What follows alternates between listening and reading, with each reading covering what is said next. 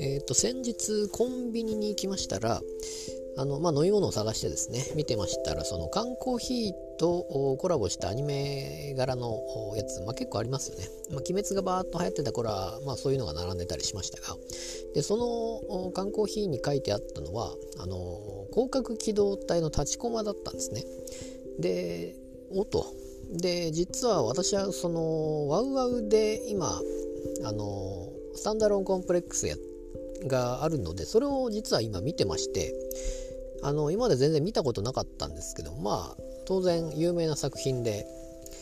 あのまあどんなんかなと思って、えー、まあいろいろあるらしいんですよね。あの監督によって話が違うとかいう話がありますけどもとりあえずその、えーと、テレビシリーズになるんですかね。テレビシリーズのやつを、えー、第1シーズンから見始めまして。ででまた最近ですねその、えーと、ニュースアプリのニュースビックスで SF のあの何て言うんですかね特集というか SF とビジネスに関する特集が組まれてでその中で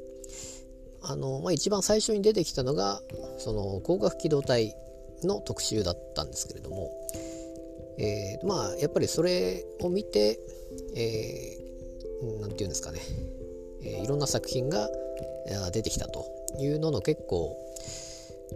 何ですかね、まあ、あのマトリックスとか多分そういうのを作った人たちだと思うんですけどもあの後に影響を与えたのは広角機動隊であると。いうような。でそういう SF 的なものっていうのはビジネスにとってどう必要なのかみたいな、まあ、そういうのがあったりですね、まあ、それもまあ私も読んで面白いなと思っていて。で結構そういうのがこのえーと、このちょうど私がこのアニメ見てる時にそういうのが重なってですね。あ広角機動だからなんで今こんなあれなんかなって思ってまあいろいろまあ検索するとそれでもやっぱり点々と新しい作品が出てきて、まあ、当然漫画はあのー、89年でしたかね、えー、の漫画でそれから元になってるわけですけども。いまだにそういう新作が出るような感じになって今ネットフリックスで多分やってるんですかね、まあ、そういうのがあったりとかっていうのがあって、えー、まあどういその自分が見てるからこそそういうのがあ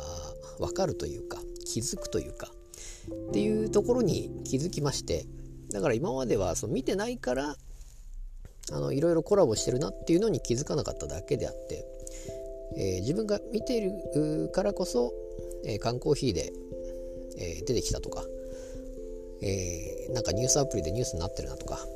特集組まれてるなみたいなのがあ分かるというのにようやく分かりましてでようやくですねこのスタンダーローンコンプレックスとセカンドギグまでようやく見終わりまして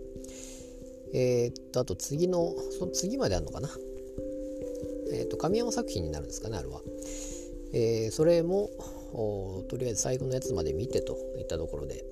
で実は漫画も買おうと思って一応1巻2巻だけ買ったんですけれどもその間の1.5巻っていうのがどうやら売ってなくてですね、まあ、なんか探せば売ってるんでしょうけども。えー、っとその辺もちょっと手に入れられればなと思っております。